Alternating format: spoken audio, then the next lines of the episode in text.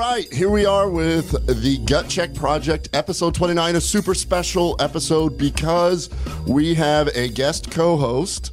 Uh, Eric Rieger was unavailable, and so uh, we have a guest co host today. It is Dr. Doug Won, who's here. Welcome to the studio, my friend. Thank you so much for having me here. Uh, truly an honor.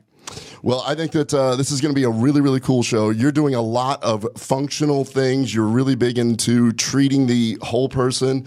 Your background, I think, is really cool. I am going to warn you, though. I hope you're a, a pretty smart guy because Eric's a smart guy. You got some big shoes to fill in. So why don't we at least find out, like, if you're, you know, like where you actually came from and everything? Tell us a little bit about yourself. Sure. Um, I'm from South Korea. I immigrated to uh, Irving, Texas when I was 11 years old and uh, went to elementary, middle school, and high school in Irving, MacArthur High School, Go Cardinals. And then after that, I went to uh, Northwestern University. Um, I majored in biology and biomedical engineering, and then went to uh, medical school at UTMB uh, in Galveston. And uh, once I was done with the medical school, pursued orthopedic surgery um, at, at, Washington University in St. Louis and did uh, spine surgery fellowship uh, in Michigan. And then came right back to uh, Irving, Texas uh, to treat my friends and family members and my local community. And, um, the Irving, um, the city that I love, um, and went back to it and um, been there ever since. Um, yeah, you're way smarter than Eric. Yeah. of course, right now he's probably arguing. I didn't hear anything about Texas Tech. So you, you know, so in his mind, if you didn't go to Texas Tech, you're yeah. not nearly as smart. But I guess you did say a few other things: Northwestern, mm-hmm. double major, biology, biomedical engineering, yeah. and everything. So, yeah, I think that I think this show is going to be really great. What I want to do with this show today you have you and I have very similar passions. We're really big into uh, the functional medicine side of things. I want to cover some anti-aging stuff. I want to talk about how uh, supplements and nutrients can actually uh, augment a lot of these different things. Talk about your past. Now, you are one of the most accomplished uh, orthopedic spine surgeons, and I can I have to pick your brain before we even jump in. I was actually talking to a very difficult patient of mine, and I wanted to throw out a disease and just see if you've ever dealt with any of this. Sure. I believe that we have somebody who is smoldering into ankylosing spondylitis. Mm-hmm. Now, this actually happened to one of our coworkers, but now I'm treating somebody who's acting a lot like she did. She spent about two years just sort of, you knew something wasn't right, and then pow, it just kind of all popped up. Have you had some experience with autoimmune diseases and stuff like that, specifically AS, ankylosing spondylitis? Yeah, absolutely. Um, uh, in our spine clinic, we used to see a lot of patients with ankylosing spondylitis, and then also patients uh, who didn't quite have the, the conditions, but they were HLA 27 positive, and they were brewing the, the different types of symptoms and conditions. And then we also deal with, because I also deal with lifestyle medicine, we've actually seen a lot of different kinds of patients with autoimmune disease.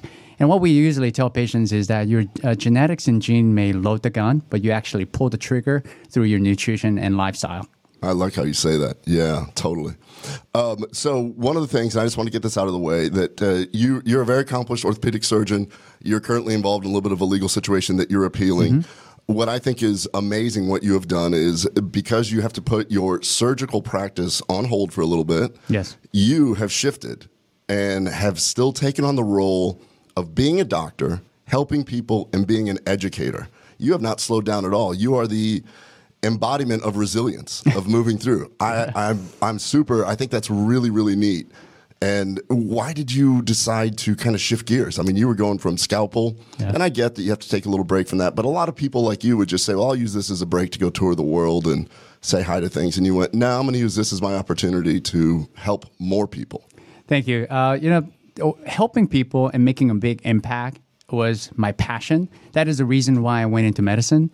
I went into medicine because you know my father suffered from back uh, and he had four back surgeries, and his life was ruined for about 30 years with severe pain. And, and in, in life, you come up with so many different challenges. Either you can crumble, or or, or decide to just um, sit back and then um, the life continue to punch you, or you can stand back, you know, stand up again and continue to move on forward. And what got me going was as long as I can make an impact and help all the patients. And my passion was biohacking, which I've been doing, you know, all my life. And uh, what I realized was that in, in medical school, we really didn't learn how to cure the disease. We learned to manage the disease. And through this experience, I really learned how to better manage and then, in many instances, and cure the patients and uh, wanted to continue to make an impact and help patients. That's what gets me going, and that's what's getting me up every single morning. And no matter what anybody says, as long as I feel good about you know what I'm doing and continue to to practice medicine in different way uh, through health coaching and um, you know even um, approaching and these days i also teach a lot of doctors in africa how to treat chronic uh, disease You teach doctors in Africa. yes Okay, I got to segue out of that for a second. Yeah. What? Yeah. Tell me about that. Yeah, so I, I've- came in contact with a physician uh, who was really into preventive medicine. He's a personal doctor to the president of Cameroon. In Africa right now, they're facing so many different chronic disease. In the past, uh, before the, the Africa became developed, there was no such a thing as heart disease, cancer, diabetes, or obesity.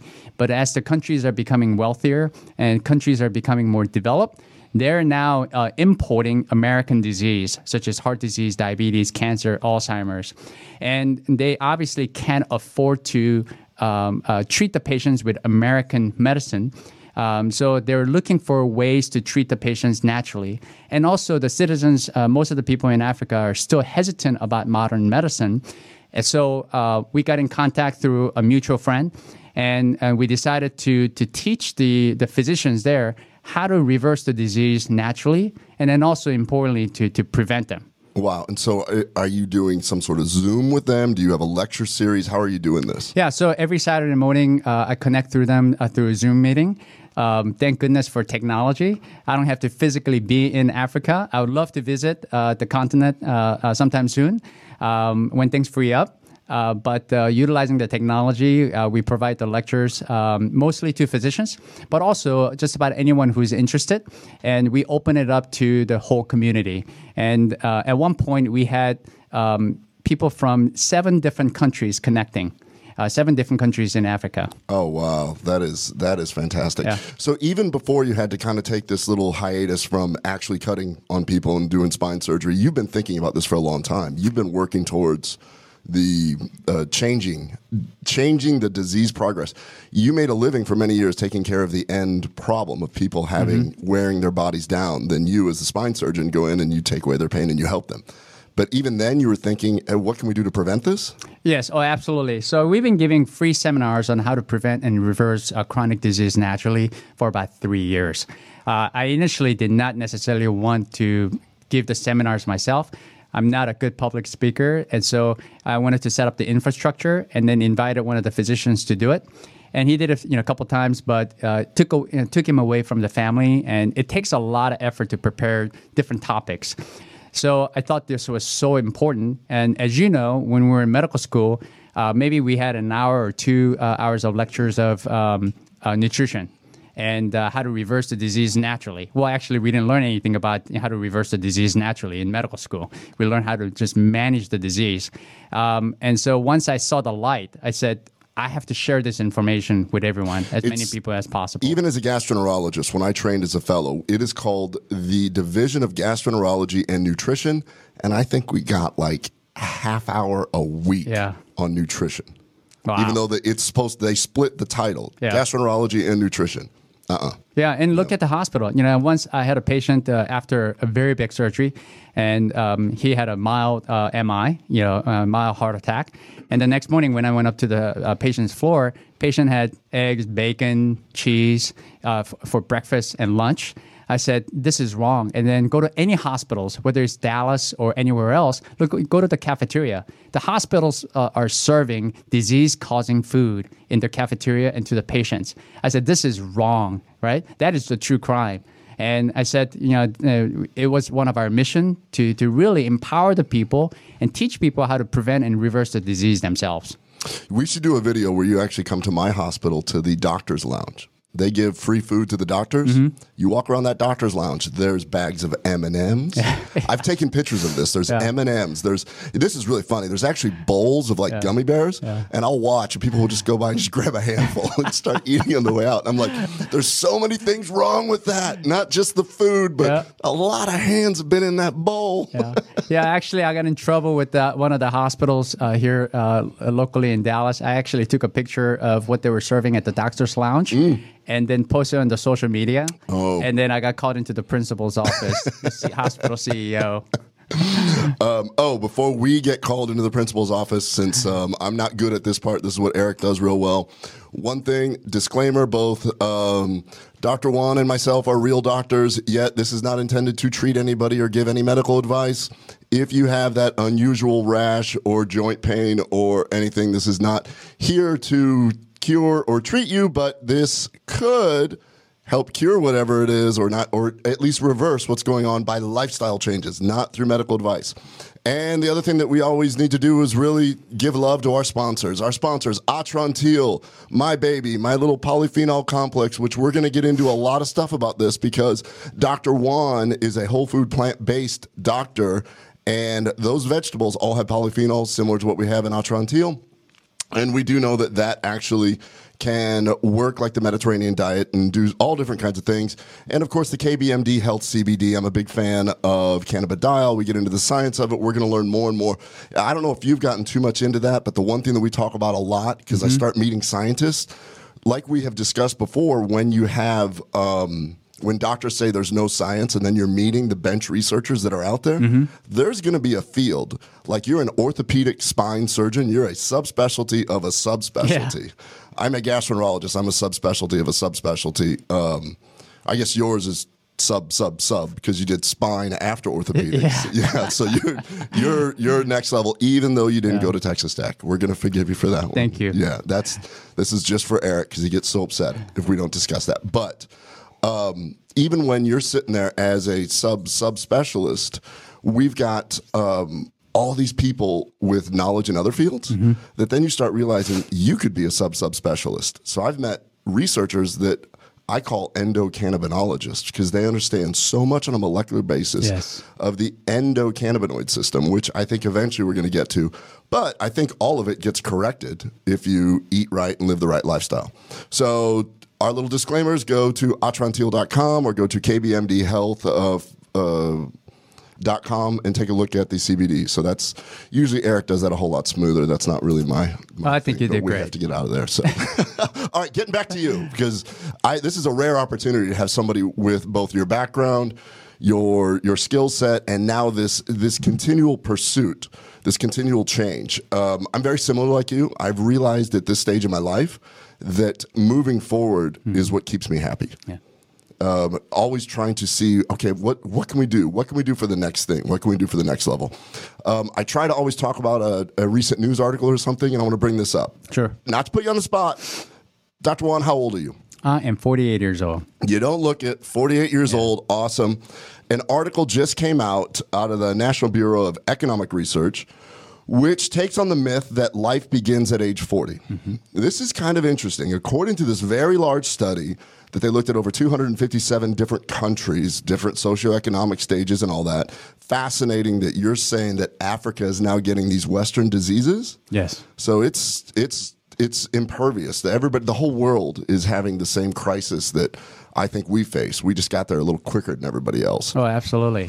What they looked at is that uh, there is a U-shaped curve for happiness, and as it turns out, it bottoms out at age forty-seven point two. And the reason I want to bring this up is that there's a lot of people, and they were trying to figure out why. Is it genetics? Is it that the stressors are too much? Is it that disease starts setting in right about then? You start realizing your own mortality and all these other things. They don't know exactly why, but they were able to account for education, marital status, all these things.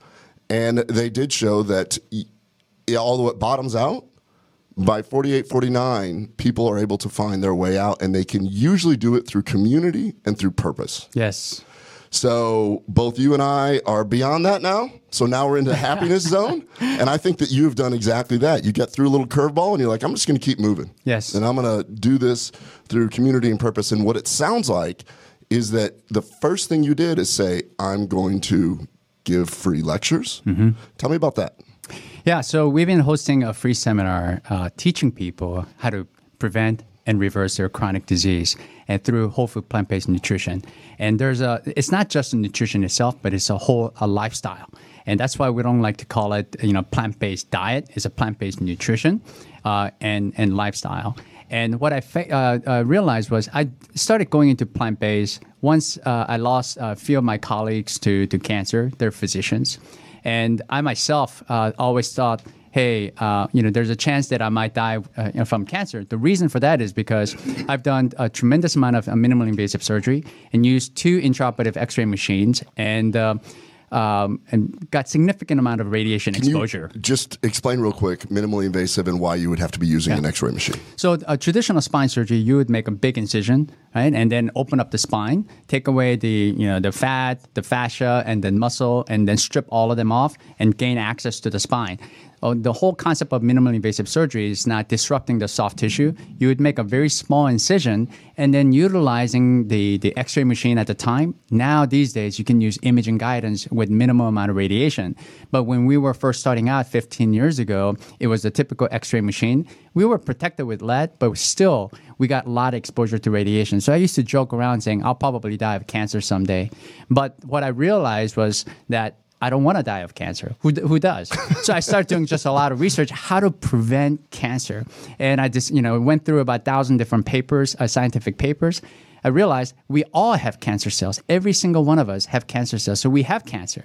So when we're diagnosed with cancer, is a clinically significant cancer that we, which we can prevent and in many times and reverse. Even the study from the MD Anderson sta- sta- um, uh, study showed that number one cause of a cancer was diet. Number two was the tobacco. Number three is obesity, which leads back to the diet, right? And then uh, the genetics makes up the smallest percentage. You know, uh, no more than five to ten percent. So we actually have the control. Use your analogy one more time with the gun. I like that. Yeah, the, is, uh, the gene or genetic loads the gun, and then the diet and lifestyle pulls the trigger. And so, and we now, uh, with better understanding of epigenetics, the, the, the genes are like the light switches.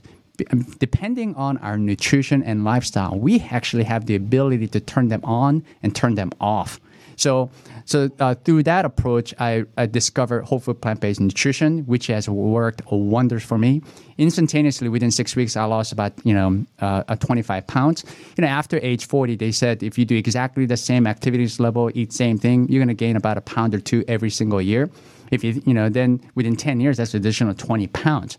And so, um, uh, starting 40, So uh, I'm sorry to interrupt. I just want to clarify this one thing. You chose to go plant-based whole foods based on the thousands of articles that you researched. Yes. So you were not like watching Netflix and said, "I'm going to, uh, I'm going to follow this what the health diet, or I'm going to do the game changers." This is based. You were not influenced. You did it all on your own. Yeah, correct. so I actually did it uh, before all those uh, the documentaries came out, and uh, the the researchers were there. And and uh, what happened was one of my friend uh, from medical school, uh, he came to visit me one time, and then he gave me a book uh, called China Study, and I thought. Maybe because he knew that I was also into business, this was about economics book. I didn't even see the cover, and then I kind of put it in the bookshelf, and I forgot about it for a long time. And then when uh, once I started doing the research, there's a the China study kept on coming up, and then I said, wait a minute, I think I have a book called China Study, by, written by Dr. Campbell uh, from Cornell, and then I pulled it out, read it cover to cover, uh, along with other studies, and then realized you can actually reverse the disease. And this has been the study's been going on. Uh, you know, there's been studies since you know 1950s. And um, so I was convinced. I said, you know what? I'm going to do this for myself. And without even trying, uh, the first thing I did was weight is you know important, but not the most important thing. But I instantaneously lost 25 pounds, and um, I was back at the, the weight when I was in high school. And you haven't seen many. You know, you don't. You most people think oh, there's not too many um, you know overweight or obese Asians. Well, in America, there are there are plenty, right? Not, maybe not in Asia, and I was becoming one of them. Uh, and so instantaneously, I was back into my high school weight, and then um, I started exercising on a regular basis, and I felt so much better. And now I am uh, I feel better and stronger than when I was in high school. Um, and until about you know three years ago, I couldn't even do a single pull up. And, and now I, I can do quite a bit. And my goal is by the time uh, I'm 50, I'm going to be able to do a muscle up. Oh, yeah. Yeah, for Yeah. sure. Uh, well, I got to actually Eric's super into CrossFit, so he can he can teach you the the whole technique on that. That's a That would be great. yeah, we can sit there and do that. It was on the um, last week's show or the week before. We actually discussed the fact that uh, when uh, Coke really started penetrating China, that's really when their obesity problem started. The, Yeah. the high fructose corn syrup and all that. Oh yeah, yeah. All the the processed food, right? And then the, um, you know, along with the, the you know meat consumption.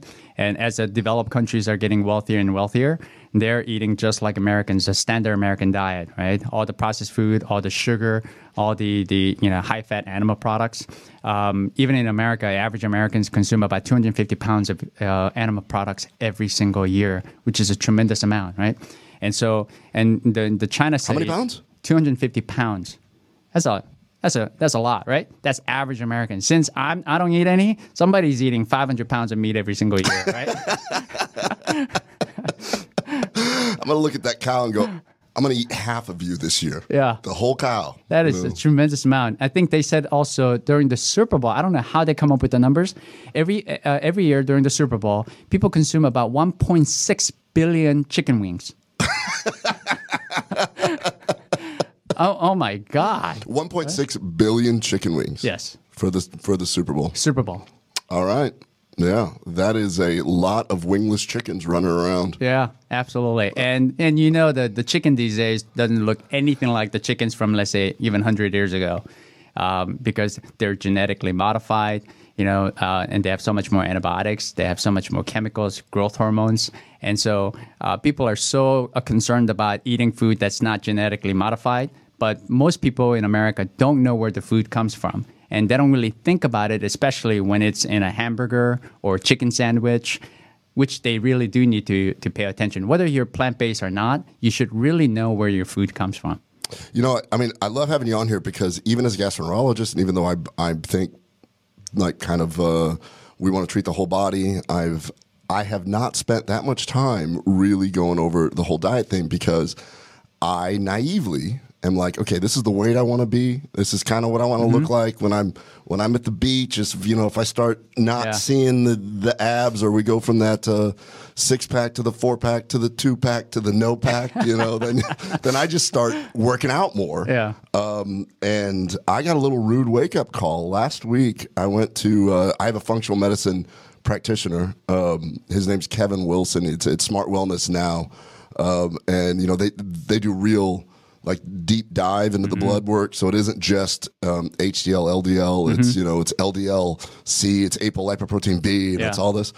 And my cholesterol went up. And I'm like, I'm feeling better than I ever felt. What? Yeah. And he's like, Yeah, you're doing something wrong, buddy. Yeah. And and quite honestly, I'm pretty much paleo, so Mm-hmm. I don't I don't really do dairy or gluten, but I will mow down some meat. I'm that guy eating the 500 pounds. so you got me rethinking a few things. Yeah. So he's given me three months to try and uh, reverse this. Mm-hmm. So I'm starting a little bit slow, and so I'm not. I'm I'm going to start watching your videos for sure because I did the thing that most people do. I went and watched Game Changers on Netflix, and um, and which is a very fascinating documentary in the sense that that got more traction than Mm-hmm. What the Health and Knives Over Forks and all those other vegan. Uh, propaganda ones because I, I think that they were talking about performance Yes. what you're describing is exactly that. You're you. This is not an ethical thing. This is not a a, a conscious choice. You were like, no, I did my research. This, I can be healthier. Yes. I mean, I, I did this because for my health. And, you know, I always tell people that I want to live until 120 years old.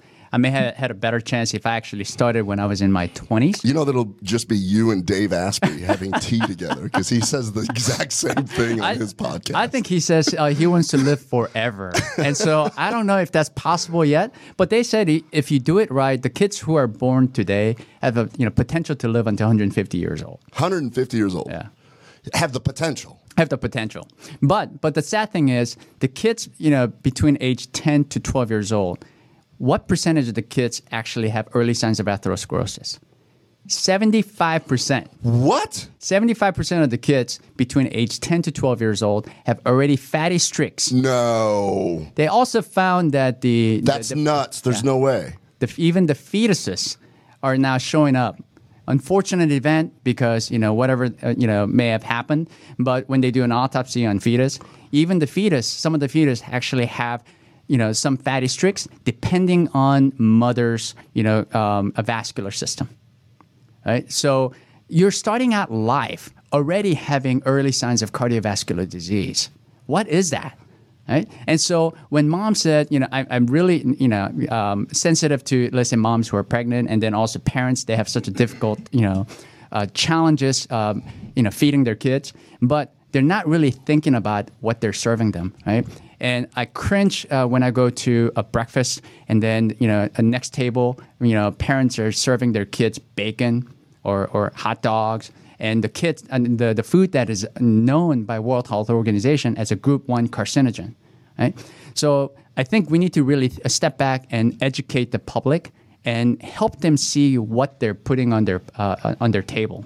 And when I f- uh, saw the article where the kids you know between 10 and 12 years old 75% of them have already have signs of you know cardiovascular disease I mean, that's terrible. We're not doing something right.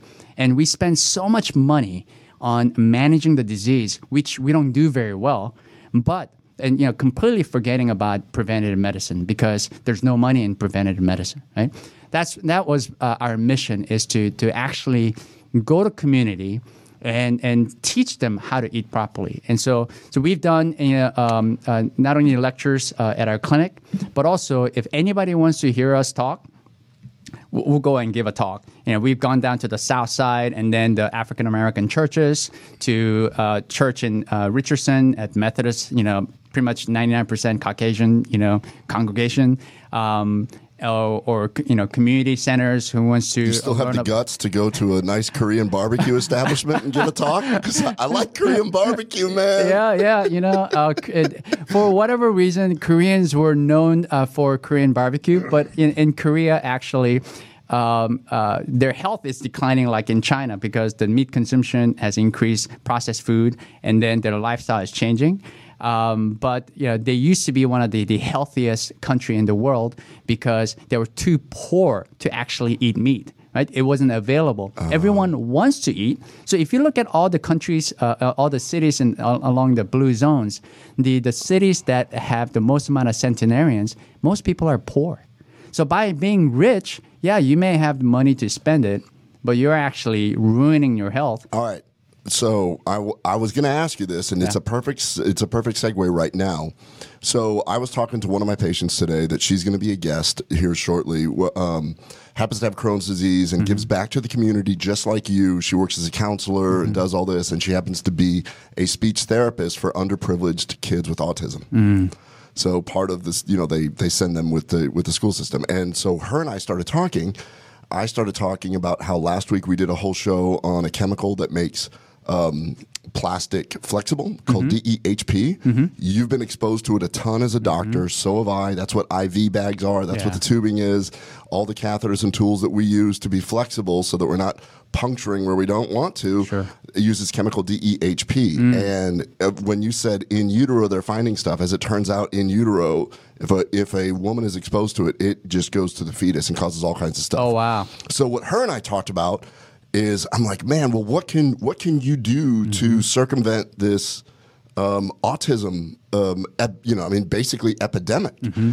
And she's like, they're too poor to eat healthy. Yeah. So now you just said that when countries were poor, they mm-hmm. eat it healthier. So let's talk about yeah. the cost of eat, of living your lifestyle. Yeah. Is it possible if I don't have a high income? To eat a plant based whole food diet? Oh, absolutely. Um, when people are thinking whole food plant based, I think a lot of people get that confused and they think it's vegan, and then and they get meat replacement products, which are actually quite expensive right?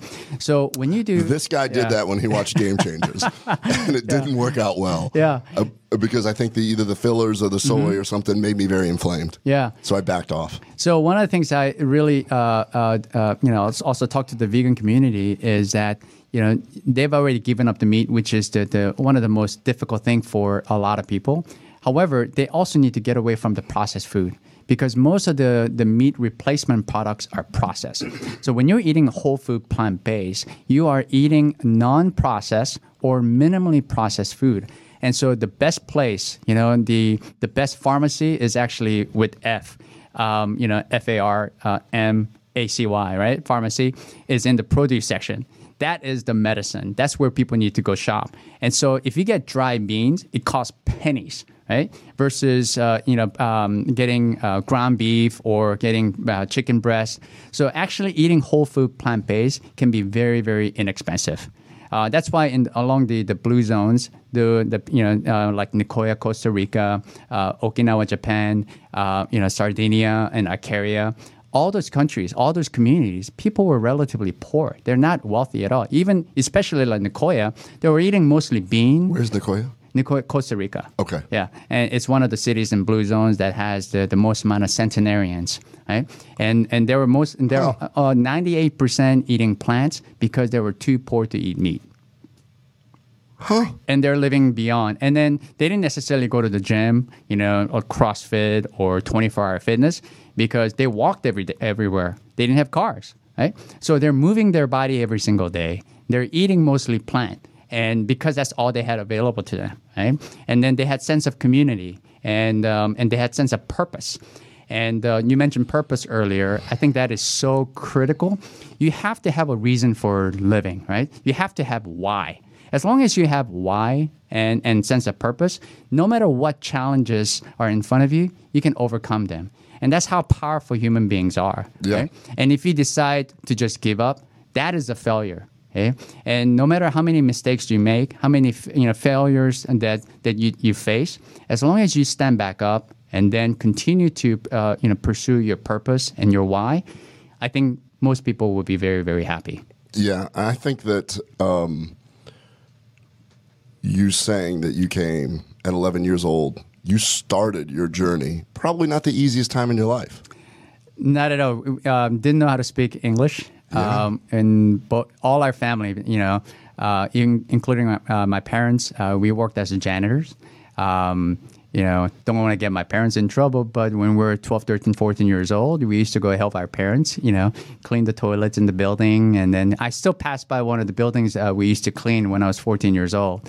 Um, and and um, that's what we did as a family.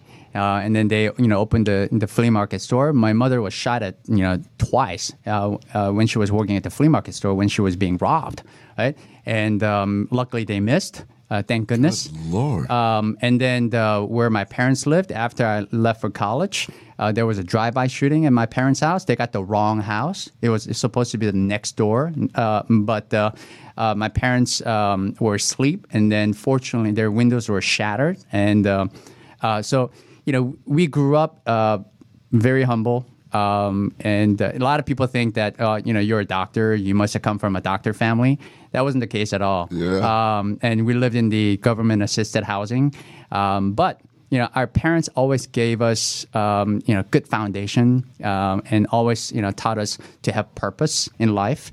And, and that really, you know, uh, sunk in with us for, you know, since we were a little child. Yeah. And, um, and in always the life was, you know, living the life with purpose. And, um, uh, and that was our mission. So you come over here, you go through this kind of hardship. Now uh, we kind of tongue in cheek uh, talked about how I, I hope you're as smart as Eric. Obviously, Eric's a very smart guy. He's my CRNA, and he's he could he still continues to do whatever he wants to do. He's an entrepreneurial spirit, very very like minded like us. He's very big into purpose, into raising his kids the right way, and all that stuff. Um, but your your academic background is super impressive. I mean you know, just for the average person that says, "Oh, that's a doctor." No, there's levels of doctor. There's levels of med schools. You got to really work to get into the, some of these places, and I, I'm just so impressed that you um, w- basically have to put your career that you were worked so hard to do, and you went, "Awesome! I'm going to work on this now." I love that. I think that is the coolest thing, and I'm learning for you. So I want to ask you a couple quick questions Yes. because these are the arguments that I get. So the community that I'm in, I'm um, in fact, I should uh, we'll we'll talk afterwards. But I'm in part of some really cool entrepreneurial groups where it's just like-minded people that all they do is sit around and say, "Don't step on this landmine." I blew off my left, you know, theoretically in a business sense, I blew off my left foot doing that. I wouldn't do that. Try this software instead. Try this um, thing, and you know, you, you read books and stuff like that. Well, a, a, lot of these people are the paleo community, mm-hmm. and they're really smart people. Chris Kresser, mm-hmm. Robb Wolf, you know, become friends with them in these groups. And what what I'm hearing is is that uh, and uh, Kevin Wilson, my doctor, is uh, not plant based. He's very mm-hmm. big into paleo and mm-hmm. and all these other things. So a couple curveballs towards you. Sure. All right. Uh, let's talk about the thing that I get asked a whole lot mm-hmm. uh, lectins. Mm-hmm. So you said dry beans do this. Mm-hmm. What's your thought on lectins? Do they create, and then that's going to lead us into the microbiome and autoimmunity, sure, and eventually into your entrepreneurial spirit where you continue to grow. So yeah. that's where I want to head with this. But can we talk about lectins real quick? Yeah, absolutely. Um, I think that's a you know very interesting topic. And so if you think about the lectin, especially in the beans, no one can eat the bean raw you don't eat dry beans. You can't eat it. You can't digest it. And we don't recommend it, right? Because if you eat it, you're going to get nauseated. You're probably going to throw up. However, if you cook them properly, right, all the lectins are gone, right? And so um, and lectins are there so that the plants can protect itself. And so a little bit of it is actually uh, healthy for you because you're stressing your body. However, once you uh, cook hormesis, the, yes, absolutely, right. The, the term. Hormesis means that you stress your body a little bit so it adapts. Yes. That's why we exercise. That's why we fast. That's yeah. why we do things. That's why, you know, we get exposed to heat. That's why we take cold showers, right? And so I don't take cold showers. I refuse to go that route. I'll sit in a sauna, but I will not do a cold you shower. You should try it. You know, maybe 10 seconds first and you know 15 seconds. In the beginning, you hate it, but you'll learn to love it, right? Um, but the le- I wanna, I, am we're, we're going to get to lectins really quick. Yeah. Just yeah. Um, just this reminds me, my late father-in-law, who passed away a few years ago, mm-hmm. we were watching a show on uh, uh, Navy SEALs, and a Navy SEAL actually did a obstacle course mm-hmm. where he first soaked himself in warm water mm-hmm. and then did the course, and then they put him in ice water, and mm-hmm. with an esophageal probe they showed that he dropped his um, core temperature, and then through various Navy SEAL techniques, he raised his core temperature. Mm-hmm. And so my father-in-law, this was on Christmas. This is about ten years ago goes, you know, it's, it's Dallas. It's not that cold, but it's yeah. cold enough. It's it was like thirty or forty or something. He goes, I bet you can't even get in that pool. I I went out there with my son and my father in law, and I jumped in, and like a total weenie, jumped out in about ten seconds. So the whole cold thing, I think that's funny. But all right, th- that's the, the, whole point is is that lectins can do this. Let's get back to lectins. Yeah. So, but once you actually properly cook the beans, you know, I, I recommend uh, soaking them at least for eight hours or even even 24 hours. Soaking the beans first. Yes, soak the beans. Okay. minimum eight hours. Uh, if you have a pressure cooker, you don't need to soak them. You just dump it in there and you cook it. Um, but do canned beans qualify? The canned beans are already cooked, so you don't even need to cook it. You can just open it and start eating them. Do you find canned beans unhealthy, or do you always do whole food? Um, the can you, at, at the house we have both dry beans and canned beans because to make it a little bit more convenient, right? And um, uh, the canned beans are uh, the study have shown that they still retain just as much nutrients. And so when I'm really busy, I would open up a can uh, canned bean with the, my whole grains and mix them up. Uh, along with different kinds of spices and then along with different greens. But once you cook the, the bean, most of the lectins are gone. So there's really nothing right. to, to worry about. And so you don't need to take lectin, you know, um, uh, supplements or anything like that. If you cr- uh, properly cook the food, um, then there's really no issues with lectin. And then if you think about it, so beans are the most known for lectins, right? Every single one of the cities, right? There's like one common theme among blue zones. Five cities that has the most amount of centenarians, right? Uh, the research by Dan Buettner from uh, National Geographic every single one of them, that the common theme was beans, beans, beans, beans. Shut beans. up! Really? Every single one of them. There was their main source of protein was their beans. Dang! And I actually have been avoiding them because. I'm trying to, you know, I'm just, i yeah. I kind of go with the no grain thing. Yeah. So the beans uh, is one of the, the healthiest thing one can consume. Um, not only it's a great source of protein, but also it's also it has so many phytonutrients and I consider them as a superfood. Really, really cheap superfood. What are your favorite beans? All of them. But we have at the house about uh, 10 different kinds of beans. And then the, w- when I make grains, I usually mix like black beans, pinto beans, white beans, navy beans, kidney beans, along with, let's say, buckwheat, brown rice, uh, uh, wild black rice, um, uh, barley. I mix them up. And then that's how I make the rice. And so rice and beans. Uh, I don't, you know, we, we definitely avoid any refined uh, uh, grains such as white rice. Oh, you do. Yeah, I, I we avoid any kind of white anything that's white, right? Okay, so I hope that uh, I hope my wife is listening. My wife's Puerto Rican. Uh huh. So I mean, beans and rice. Yeah. Is just pretty much it's whatever. I'm like, honey, what are we having? She's like, salmon. Yeah. And beans and rice. Yeah, beans and rice. That's good, and you just got to put in some greens. But but but but you avoid the white rices. white rice, yeah. So As a Korean, you still avoid white rice because we love. I mean, that's actually our favorite. If we're gonna uh, globalize Uh-huh. our cuisine for my family, I got a 15 year old and a 13 year old. Mm-hmm.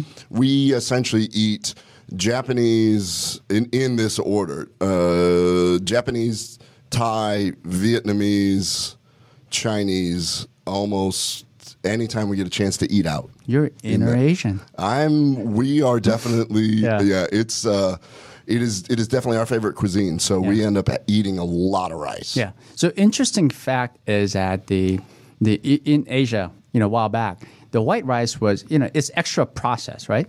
So this was actually for aristocrats or the wealthy individuals. All the poor people ate the brown rice, which is less processed. It's unprocessed, right?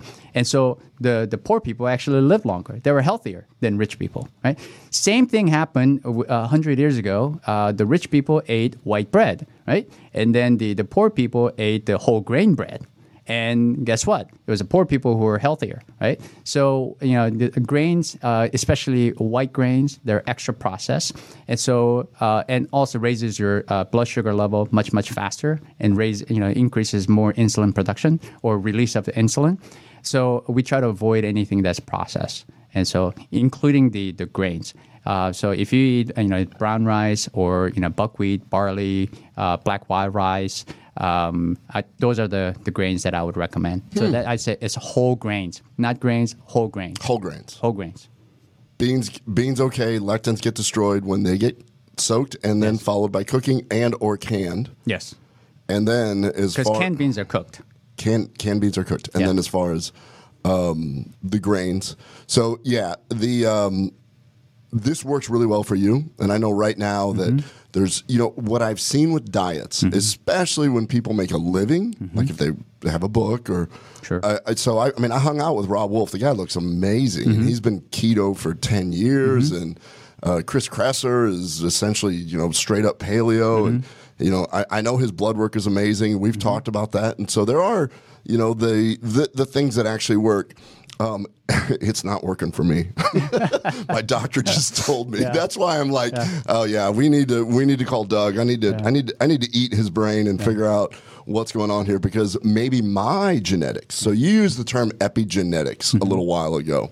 Um, explain what epigenetics actually is because there's some confusion around this. Yeah, so just to simply put it, um, way I like to explain it is our gene is like a light switch, right? And so uh, we are born with certain genes, unfortunately, uh, for some people, and they may have a greater risk of developing certain type of disease. But just because you carry the gene does not actually mean you are actually going to develop those disease. But there's a lot of external factors, environmental factors, including the, the cancers, right? And so uh, by um, a proper nutrition and lifestyle, you actually have the ability to turn the gene on or turn them off. So what that tells us is that you actually have a full control. So you know, like uh, uh, Elizabeth Blackburn, who won a Nobel Prize from UT Southwestern for discovering telomerase, uh, did a, a study with the uh, She's the one that discovered telomerases. yeah. So along Tel- with the telomeres, and that's what she won. Uh, she won the Nobel Prize for. Did not know that. Wow, out of here, the, uh, out of here in Dallas. yeah, UT Southwestern. That's that's impressive. So she did the uh, research uh, with um, uh, Dean Ornish, and um, um, and they got a group of uh, patients who had early stage prostate cancer. Right? And then uh, when they uh, did the, the uh, genetic study, all the uh, fi- over 500 uh, cancer genes were actually turned on. And then they uh, spent uh, uh, three months changing their diet and lifestyle. And then and they did the, the genetic study again. All the genes were actually, cancer genes were turned off. Over 550 cancer genes, oncogenes, were turned off. So you only took them three months. What? So, so especially prostate cancer, right? Especially if you catch them early stage, you really want to treat them with a diet and a lifestyle change. They said the, the, the traditional uh, surgery, whether it's a chemo or uh, the surgery, does not prolong. Only one out of 49 people actually live longer after getting traditional, uh, a conventional medical treatment.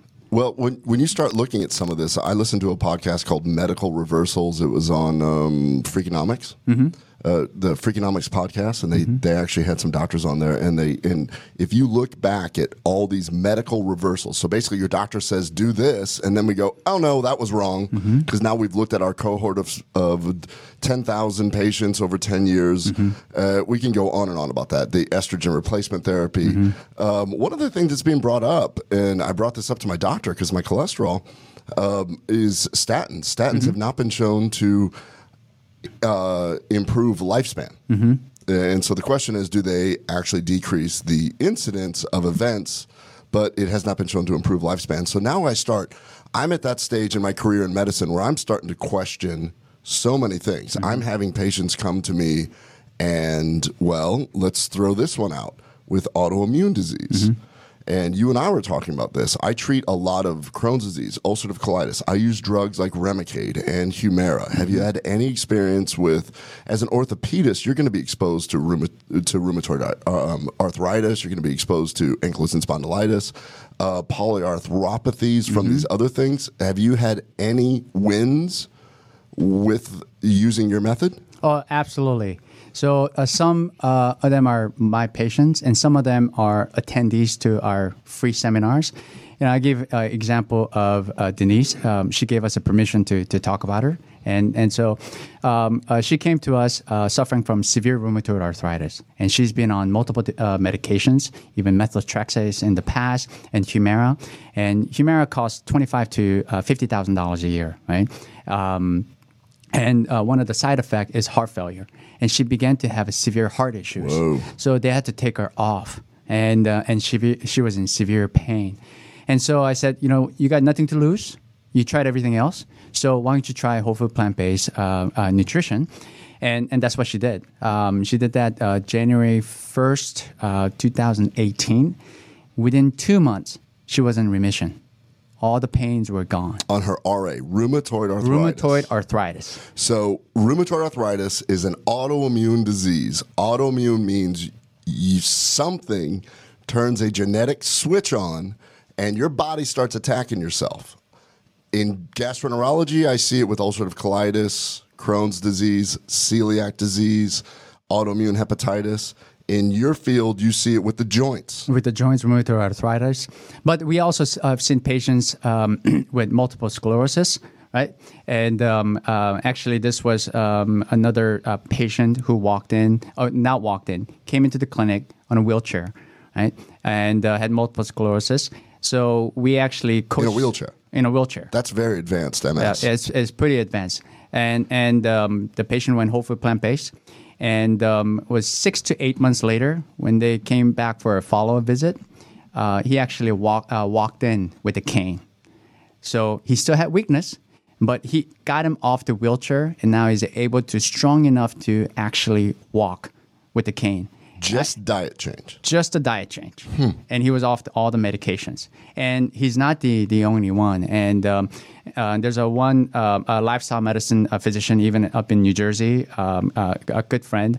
Uh, she was initially infectious disease doctor, and during her uh, residency or fellowship, she woke up one day completely paralyzed. What? And that's how she discovered she had multiple sclerosis. And to a point, she was walking with a cane, and she was about to get on a wheelchair and and she made the she discovered she read an article about blueberries right? She said no way there's no you know she and th- this can't be. And she starts uh, researching and really realized the the autoimmune disease starts from the gut. Um, and she needed to find a way to decrease inflammation. And she needed to once she healed her gut and she changed her uh, complete uh, you know nutrition went whole food plant based 10 years later she ran a marathon D- I, I'm I'm sorry, I don't have any Kleenex here. Do you have any Kleenex? Because I have tears of joy. I just had an orthopedic surgeon say that everything starts in the gut. Oh, yeah, we think that you know um, um, a lot of the uh, the lifestyle medicine uh, physicians um, believe that autoimmune disease may be a, you know different sort of autoimmune disease, whether it's rheumatoid arthritis, Hashimoto's thyroiditis, multiple sclerosis, maybe a one disease. It all starts from the gut, uh, and then it manifests uh, to a different disease based on our genetic makeup. And so our treatment method, whether it's uh, you know lupus, multiple sclerosis, you know um, you know Hashimoto thyroiditis, it's all pretty similar. You know, they may we may uh, make a little bit of a, a different uh, a protocol for them, but overall, it's a you know whole food plant based, and many of them improve significantly. wow, that is uh, so. We've actually. That's actually a common theme that we talk about. We have brought some people in, but my thing is we've got lots of data to show that when you have an, an inflammation in your gut, that leads to an inflammatory cascade that can cause this epigenetic phenomenon. And so, if somebody's sitting around listening, so I want to talk about what else you have going on, which means that you've taken it to next level. But I everything about about this show and about what we want to do is talk science first. Clearly, you're a brilliant man, and you um, know your I'm a I'm a gut doctor, you know. so you know your shit. So um, I wanted to throw this article out at you because it's fascinating that um, we can talk disease, and I could sit there and say if you've got rheumatoid arthritis, if you've got MS, if you have anything, but there's also one underlying thing that happens to all of us, and you keep talking about the blue zones. A recent review article, my little secret weapon, we'll eventually be able to disclose who it is, but she sent me an article yesterday and with you coming on, it is a review article on the new insights for cellular and molecular mechanism of aging and aging related diseases. Herbal medicine is a potential therapeutic approach. So, in other words, what this title says is yo, we're all aging. And why do you want to load the gun faster than it should be loaded? Mm-hmm. So, what this article looked at is they go into the background a little bit where 900 million people in the world are over the age of 60. Wow. And you just pointed out that it doesn't matter where you live now. Mm-hmm. It looks like it's it's pretty much spreading everywhere. So aging, which can be divided into both pathologic and physiologic. So if you are perfectly healthy, you're going to physiologically age. If you choose to load your gun faster, that's pathologic aging. Yes. And this article gets into really cool, geeky science about the complex biological processes and the decline of tissue and organs and structural degeneration. And then they go into telomeres and then they mm-hmm. go into the fact a common theme keeps popping up. And it is reactive oxygen species or oxidative stress. Yes. So, stress at a cellular level mm-hmm. or inflammation at a cellular level mm-hmm. leads to aging. Yes. So if you didn't care about anything about uh, the fetus having a heart attack or a 10 year old having coronary artery disease, we spend a lot of money trying to look younger. I just got done talking about the other article that said that uh, at age 47, maybe that's when men look in the mirror and go, "Uh oh, I'm I'm there." I don't know. It all comes down to reacti- uh, reactive oxygen species. Um, this leads to they can actually get into the actual mechanism. So one of the things I run into that we have discussed, which is um, I'm sure you've run into because I think your field is a little bit less holistic than GI, um, which is probably because the gut affects so many things. But I imagine if you're trying to talk to one of your colleagues at a conference and say, "Hey, plant based," they probably look at you like, "What?" Yeah, I'm. I don't represent typical look of orthopedic surgeon, right? so if you imagine orthopedic surgeon, those of you who don't know, like in medical school, we are like the they call orthopedic surgeons smart jocks, right? Everyone's hitting the gym, you know, bone broke me fix. These are big guys, ex athletes, right? And then somehow I snuck in as a nerd, right? Um, There's a, a so I have I have a friend um, who played uh, football for the San Francisco 49ers, played at uh, University of Notre Dame, and um, we have or he's very good friends with an orthopedic surgeon named Brian Radigan, and he played linebacker for Notre Dame. And if there is ever the avatar of Yeah. what I thought. this guy was just jacked, and you know, and he's an orthopedic surgeon now for Notre Dame. yeah, wow. but anyways, yeah. So yeah, you you are talking different than the typical orthopedic surgeon. Yeah, and so, but yeah, um, but I think even with orthopedics and also especially in spine, some of our patients, um, after if they choose to follow our uh, diet and lifestyle modification, they came back even with herniated disc. Most of the inflammation was gone, pain was gone, and so they, they would cancel the surgery. I said, congratulations, right? And so if I can help patients, the surgery is definitely the last resort. Say And- that one more time. You got paid to operate, and you were happy when you didn't have to operate. Yeah, That's absolutely. awesome. Because there's plenty of patients who's not following the, the, the lifestyle modification and who's in, in agony, who failed all the conservative treatment, who's going to need the surgery.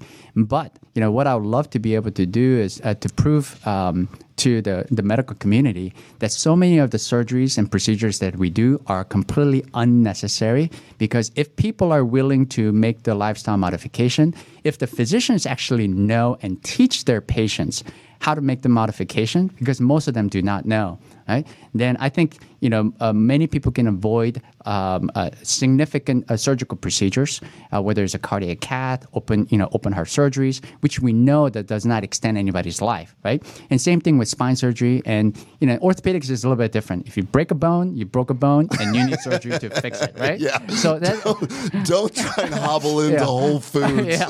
after that skiing accident. yeah, I don't think whole food plant based is going to fix that broken bone. It may help you heal faster, but you're probably going to still need surgery. And so uh, that is one of my mission, and I get a great enjoyment out of it. And you know, I remember one patient who walked in who had a thoracic uh, uh, herniated disc, and you know, in order to do the surgery, we have to do a thoracotomy. So basically, cracking her chest open, decompress the lung in order to get to the spine, you know, from the front. And I said, You really don't want to have this surgery. We can do it if you want to. Uh, however, why don't you give me three months, make these changes, come back in three months. If it doesn't work, then we'll go ahead and do the surgery. She came back to clinic in three months along with her husband. She lost 40 pounds. He lost 60 pounds, right?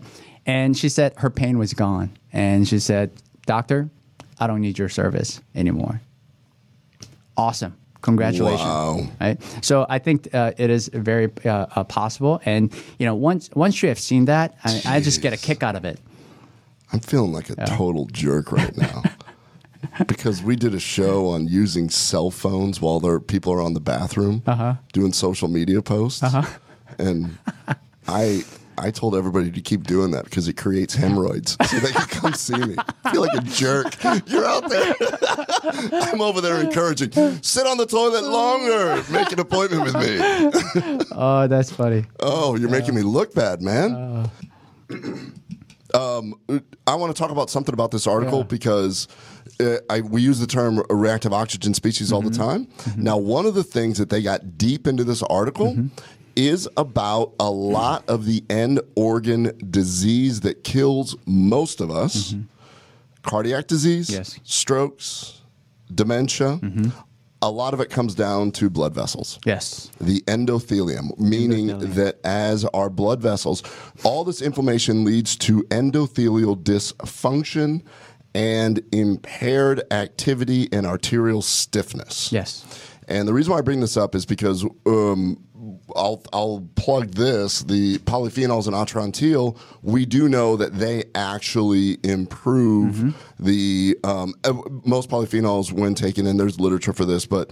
Um, w- when we first launched Atrantil, we did it strictly for people that bloated, and then we had all these people that kept staying on it, and that's when I started backing up because I was looking at one little problem and then went, "Oh, this is actually." I, I, it, it's sad that it's that I'm now learning because all I've been doing is doing plant based, but mm-hmm. I started with a pill and now I'm working my way to lifestyle. Yeah. Which you're doing lifestyle, and you realized, hey, I can help people in different ways. Mm-hmm. So w- you noticed immediately that endothelium is really important. And when we talked before, and you brought me some gifts, I would like to talk about what else you have going on here because very clearly you have put some serious thought into this. And then I came backwards. I started with a plant based product to treat something, and now mm-hmm. I'm learning about a plant based lifestyle. Yeah. You did the opposite. You started plant based lifestyle and said, I'm going to produce the best product for that. Yeah. So tell me what you got here. Yeah. So uh, one of the things that we developed uh, was uh, it's called Neonox. It's a nitric oxide booster. Neonox. Neonox. N-E-O- N-E-O-N-O-X. N-O-X. And this product was developed uh, uh, without intention of developing a supplement uh, company. Uh, what we realized was, as I was doing research, um, even as a physician, we knew that the heart disease was the number one killer, but I didn't realize how severe it was. And it is actually the number one killer of both men and women worldwide, right? And um, you know, one, Yeah, we start seeing once women go into menopause, Yeah. they get the same risk as men. Yeah, exactly. And and so and a lot of women uh, just get neglected, and they think it's men's disease. And but women uh, develop a cardiovascular disease just as much as the guys. And um, and one in three death in U.S. is related to vascular disease. So pretty significant amount, and it all comes down to endothelium. And the nitric oxide, what I realized was the most important molecule in our body because it saves endothelium, and it's produced eh, within our our endothelium. However, as we age, by the time you're 40, you lose about 50% of your ability to produce it. By the time you're 60, you lose about 85% of your ability to produce nitric oxide. Say that one more time. So by the time you're 40, you lose about 50% of your ability to produce nitric oxide, which is the most important molecule in our body. Why do why do we do that? So a, f- a few things. Number one, it's produced in your endothelium, right? Endothelium is basically the inner lining of your artery. And so uh, as we age, we develop atherosclerosis, we damage the endothelium, so therefore we lose the ability to produce the, uh, the nitric oxide. But along with that, So the inflammatory process damaging the endothelium does not allow us to produce the one molecule to repair the endothelium. Exactly. And so, and not only the nitric oxide uh, is uh, the strongest vasodilator that lowers the blood pressure, and then also vasodilate the vessels so that more nutrients and oxygen can be delivered to the end organs. Right. It, it also stimulates the stem cells and activates the stem cells and mobilizes the stem cells. Okay? Nitric oxide does? nitric oxide. And that's how we really actually uh, got into the nitric oxide because we knew we needed to boost the nitric oxide to our patient when we're doing orthopedic uh, stem cell therapy, right? To, to help them prevent either uh, you know rotator cuff tendonitis, uh, Yeah. uh, uh, tear surgeries. we or- had we had Wade McKenna on our show, the orthopedist in, from Uh-huh. Yeah. Fort from Fort Worth that had the the Panama stem cell clinic. Yes, yeah. We deep dived into stem cells. That's some cool stuff. Yeah. man. And but but most people are looking for that magic pill. They want the injections, right? And then stem cell therapy. But you need to activate them. And people who need it the most are typically 60 plus, right? Sometimes 40 plus. But most of the patients who have arthritis are 60 plus. But they can't really activate their stem cells because they don't have any nitric oxide. That's part of the reason why t- people develop cardiovascular disease. People develop diabetes, right? People develop uh, erectile dysfunction, which is a vascular disease, right? And so, and that's that's why the even Viagra or Cialis only works on 50% of the population. So one of the reasons why Game Changers has been so much more well received Mm-hmm. is that they have a whole segment on nighttime boners Yeah. and how eating a plant based diet actually improves erectile dysfunction. Yes. And so, and, and not just erectile dysfunction, Mm-hmm. uh, actually improves uh, nocturnal erections, I should say. Yeah. Boner seems a little bit uh, un, un, unprofessional. You are a doctor.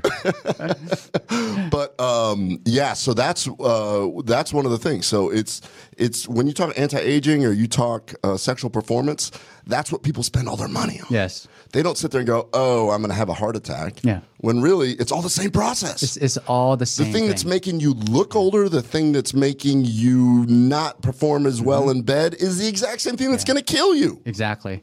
And, and and you know the dementia, which are mostly and now we're realizing that is a vascular disease also Yeah. because you're just not getting enough uh, blood to your brain, right? And so and also lack of energy. You know, after age 40, everyone's fatigue, suffering from fatigue, lack of energy because uh, mitochondria biogenesis is actually initiated by nitric oxide also. So it helps nitric oxide stimulates uh, the production of mitochondria, which is the energy source. There right? we go. Yeah, so that's the that's the energy source of every cell. Every Yeah. cell has a little power plant. Yes. it's called the mitochondria. And mitochondria uh, dysfunction is one of the major problems that people face, especially 40 plus. So there's so many different things, and even uh, uh, diabetes and insulin resistance. Uh, without nitric oxide, nitric oxide depletion will increase insulin resistance also. So, so there's so many. Uh, uh, nitric oxide is serves also as a messenger, and you can almost, it, although it is gas, you can almost think of it as hormone, and so it's it's so critical that um, uh, we, we, decided uh, we were initially looking for nitric oxide products to, to give to our patients, especially the stem cell therapy patients. Mm-hmm. But we couldn't find one that was you know with the uh, high quality uh, product. Most of the products, unfortunately, are made for younger group of people who are working out at the gym for that you know NO explode. Get your pump yeah. on. Yeah. Do this. Go to, and then you find out that 99% of them have nothing in it. They have nothing in it. They have a lot of caffeine, different stimulant that gives them energy, but it's not really delivering more oxygen and more blood to where it needs to go. So we decided uh, that, you know, we're going to produce a pure nitric oxide booster ourselves uh, initially just to give to our patient, and that was part of the package uh, for stem cell therapy. Oh, really? So like that was like, look, if I'm gonna if I'm gonna go through the trouble yeah. of either injecting you or operating on you, mm-hmm. then you're going to walk out of here with at least a bag that's going to help you recover, improve, and have. I don't want to waste my time. Is basically yeah. what you were saying. Yeah, because we we were encouraging them to uh, change their diet and lifestyle, encouraging them to eat for for p- patients with the cardi- severe cardiovascular disease, our protocol is having them eat dark green leafy vegetables six times a day right? Because it's a green leafy vegetable that contains most amount of nitrate that gets converted into the nitric oxide. And so we also tell them how does it get converted? So when the nitrate actually gets converted, initiated uh, by the bacteria in the posterior third of your tongue, right? Yeah. And so so that's uh, we strongly recommend people not using mouthwash, right? Antiseptic mouthwash, because not only kills bad bacteria but also good bacteria. So the um, mouthwash is actually associated with the cardiovascular disease. So so that's the first thing to eliminate. What? Yeah. And then also, dude, you're blowing my mind. You're like the smartest orthopedic surgeon I've ever met.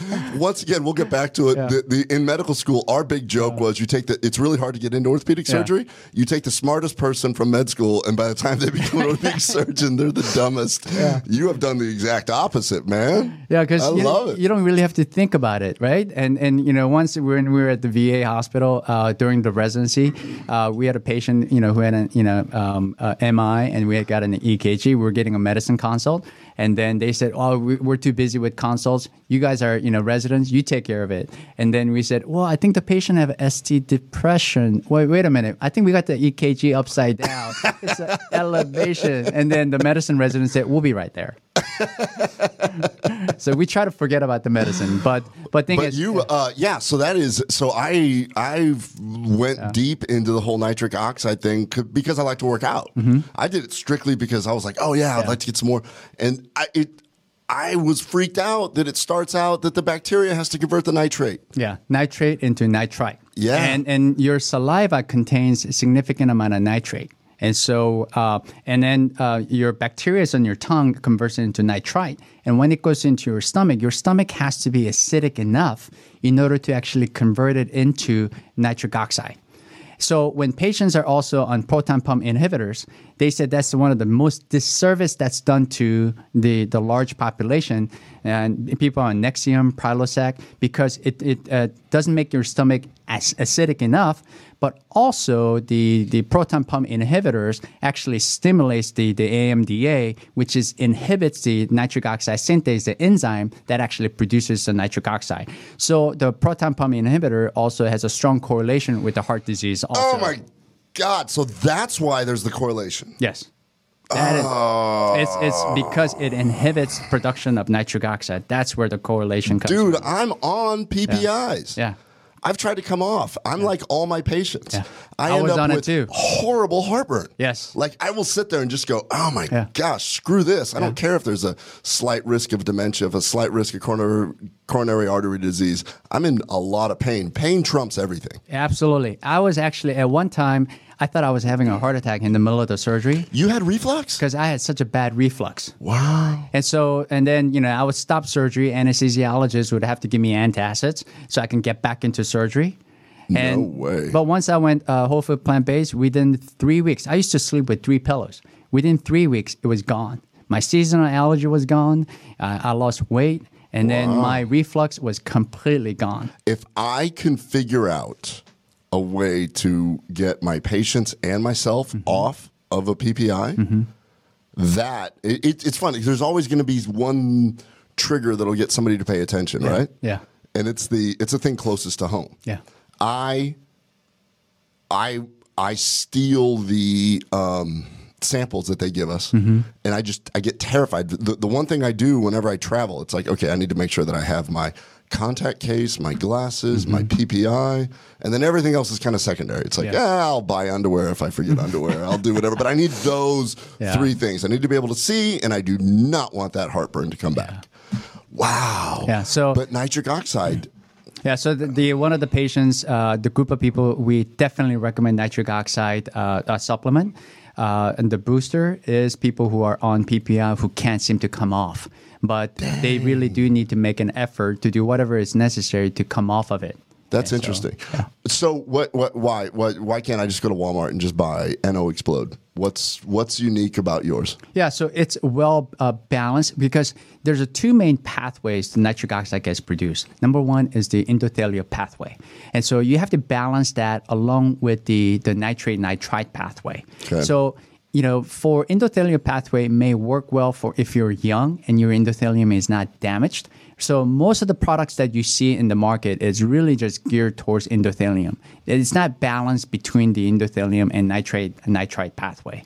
And so we were able to come up with the formula that balances the two, and so that you can actually elevate the nitric oxide uh, through the, the nitrate nitrite pathway, and then so then you can increase the endothelial progenitor cells. So by also you know eating like dark green leafy vegetables, use this as a supplement, and then you know nutritionally increasing the, the nitric oxide that will help uh, start to repair the endothelium. Once you do that, then then the endothelium will function properly. And so so it's balancing the two, and most of the products out in the market are really geared towards young gym goers, you know, who wants to grow their muscle. And then a lot of times they don't even make nitric oxide. That's Yeah, everything is either arginine or citrulline. yeah. So it, you have to be, and we now know that arginine really doesn't work. Yeah, right? I was listening to a podcast Yeah. on that where I went, "Oh my god, I have spent so much money." Yeah. because I have been taking. I'm that. I'm that. The the. I, I'm going to call myself an idiot. I will research the heck out of something for my patients, but I will knee jerk if I'm like, "Oh, cool, I can work out harder." Yeah. yeah, I'll take that. Well, that's and it, Not, and not do my homework on it. well, doc, they, they said the doctors are the wrong, uh, the, the worst patients, right? Yeah. But the, uh, uh, we used to think arginine does get converted to citrulline and makes the nitric oxide, right? Uh, so uh, in the beginning, most people thought, okay, if we give them arginine, it would work. However, in order to make enough nitric oxide, if you had intact endothelium, you have to uh, each serving has to be about 10 grams. Whoa. If you have 10 grams of uh, arginine, most likely you are having diarrhea. And so, uh, you know, yeah, you may boost the nitric oxide a little bit, but you're having diarrhea at the same time. I think that would be a pretty significant side effect. It's going to affect the workout. Yeah, yeah, it's going to definitely work out. Yeah, You want to get workout. that? Yeah. You want to get that PR on that deadlift or that squat? oh no, you don't want that. Yeah, and so uh, the better uh, uh, method would be boosting with the citrulline that it goes to the urea cycle, and so you don't have to have a high dose, and then that actually gets converted into arginine, and then that would actually make the nitric oxide. But you also want to uh, have the proper amount of cofactors. So cofactors such as methylfolate, so the methylized activated folate, uh, ascorbic acid, and then um, um, those you know um, uh, you, we also put in the pine bark extract, which actually stimulates the uh, I'm unfamiliar with that. yeah, nitric oxide synthase, which is the No enzyme that actually produces uh, the nitric oxide, also can pass through the uh, blood-brain barrier, and so that it actually stimulates the nitric oxide synthase within your brain also, and so that it increases the blood circulation in the brain as well.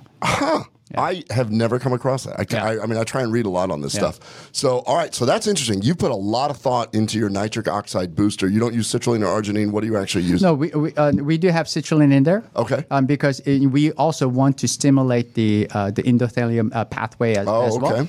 all along with the pine bark extract, and also we have the the ingredients uh, to to stimulate the nitrate nitrite pathway.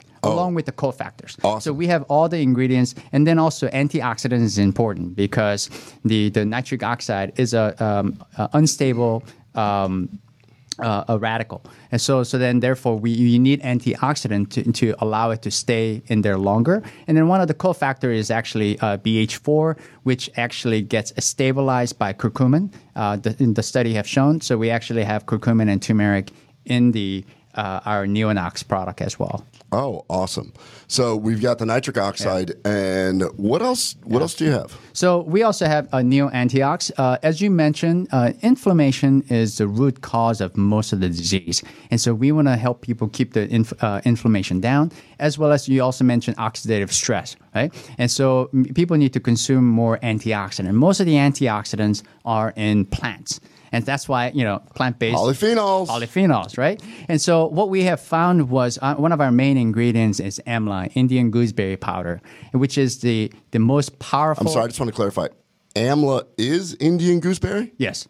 Oh, yeah. I've always thought of them as different things. Yeah. I have read about gooseberry mm-hmm. and its ORAC potential. Mm-hmm and AMLA yes. because we use that. I put that in my subscription box because of the anti-diabetic insulin yeah. resistant effect. It's the same thing. So you mentioned ORAC oh. score. So we all know that blueberries is, has a high antioxidant uh, capacity, right? And so ORAC score wise is about 4,500.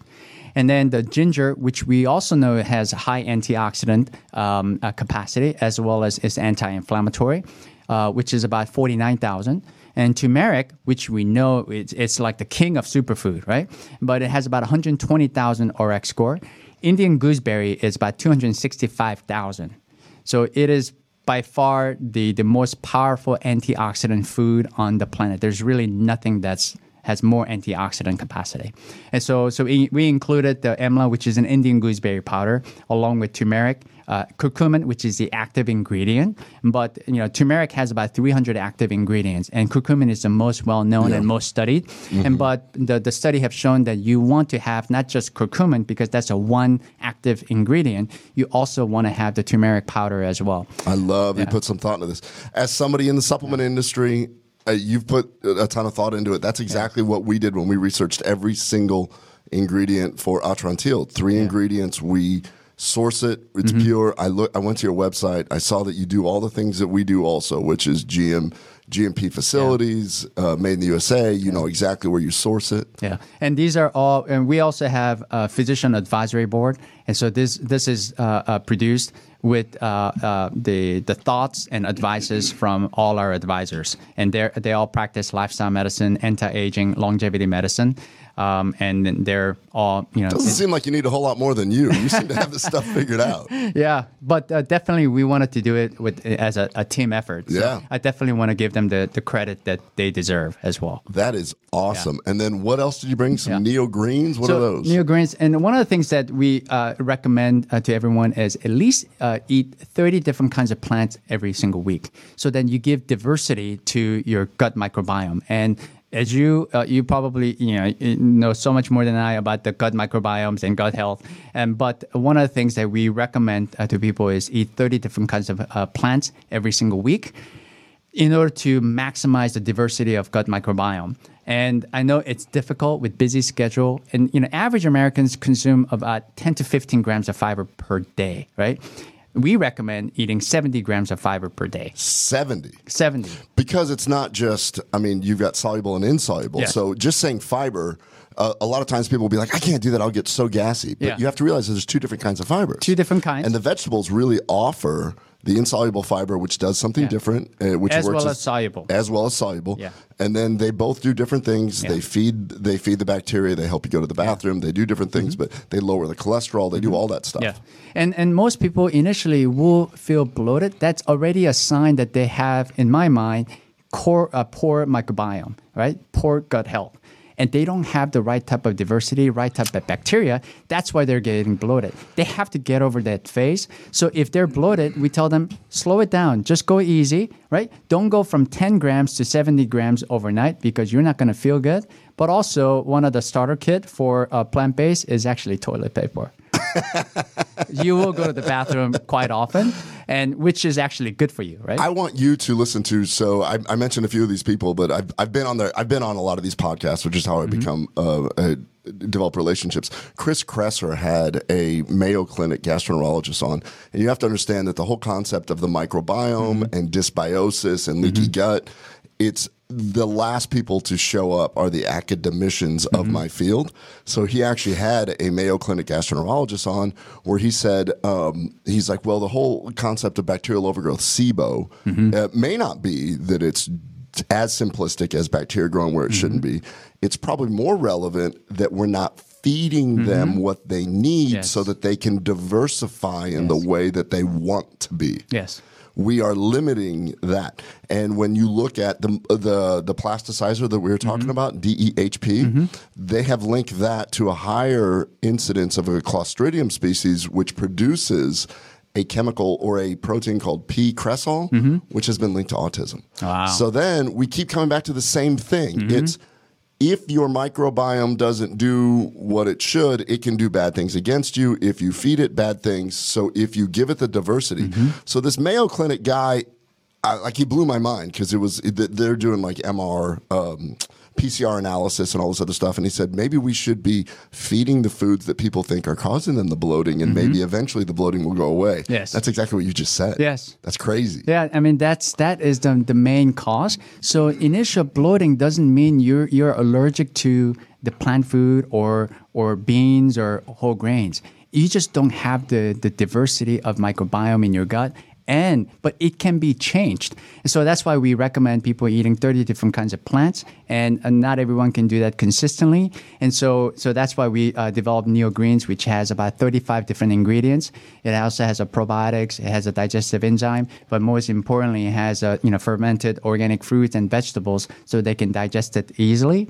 But again, I always stress that this is a supplement, but we want people to eat real food, right? Eat the real fruits, vegetables, whole grains, and beans, and nuts and seeds, right? And then they will begin to, to repopulate their gut. And so our gut microbiome looks completely different than what it is in you know the Indians in South America and then also Africans, right? It's because those countries they eat a lot more fiber and and, and more and they have a diversity of microbiomes. And that's why they don't have heart disease, diabetes, although things are changing now, especially like in Africa. And then the obesity is rising. Heart, you know, uh, over 10 years ago, uh, heart disease was not even a top 10 cause of death. Now it's number four. Wow. And stroke is number five cause of death. And the, you know, diabetes is rising, tripled over the past 10 years. And so uh, that's why we're importing all these disease to all these third world uh, developing countries. But, um, but if people would go back and then s- stop eating processed food, if it comes in a box, has more than few ingredients, you should put it down, right? And then shop along the, the edges of the, the grocery store, right? And eat real food, right? And then um, and not too much, right? And so that's one of the, the best way to, to live long is you know decreasing the, the calorie intake each day, right? Dude, I love everything you're saying. So, uh, what's the name of your Netflix special so I can watch this? Well, well this this podcast. no, um, in all seriousness, your your the name of your New York Times best-selling book that explains all this. Uh, we'll be working on it real soon. Yes. So, how can anybody connect with you? Oh, and by the way, uh, you're going to give us a code so anybody that's watching this can try some of your stuff. Yes. Put in code GCP Gut Check Project GCP. GCP, and then the, everyone would get fifteen percent off. Awesome. Well, how can anybody find you? How can they connect with you? Yeah, so our website is neogennutrition.com. So um, that's N E O G E N nutrition.com. Awesome. All right, that was a chock full visit. Let's go ahead and close it down.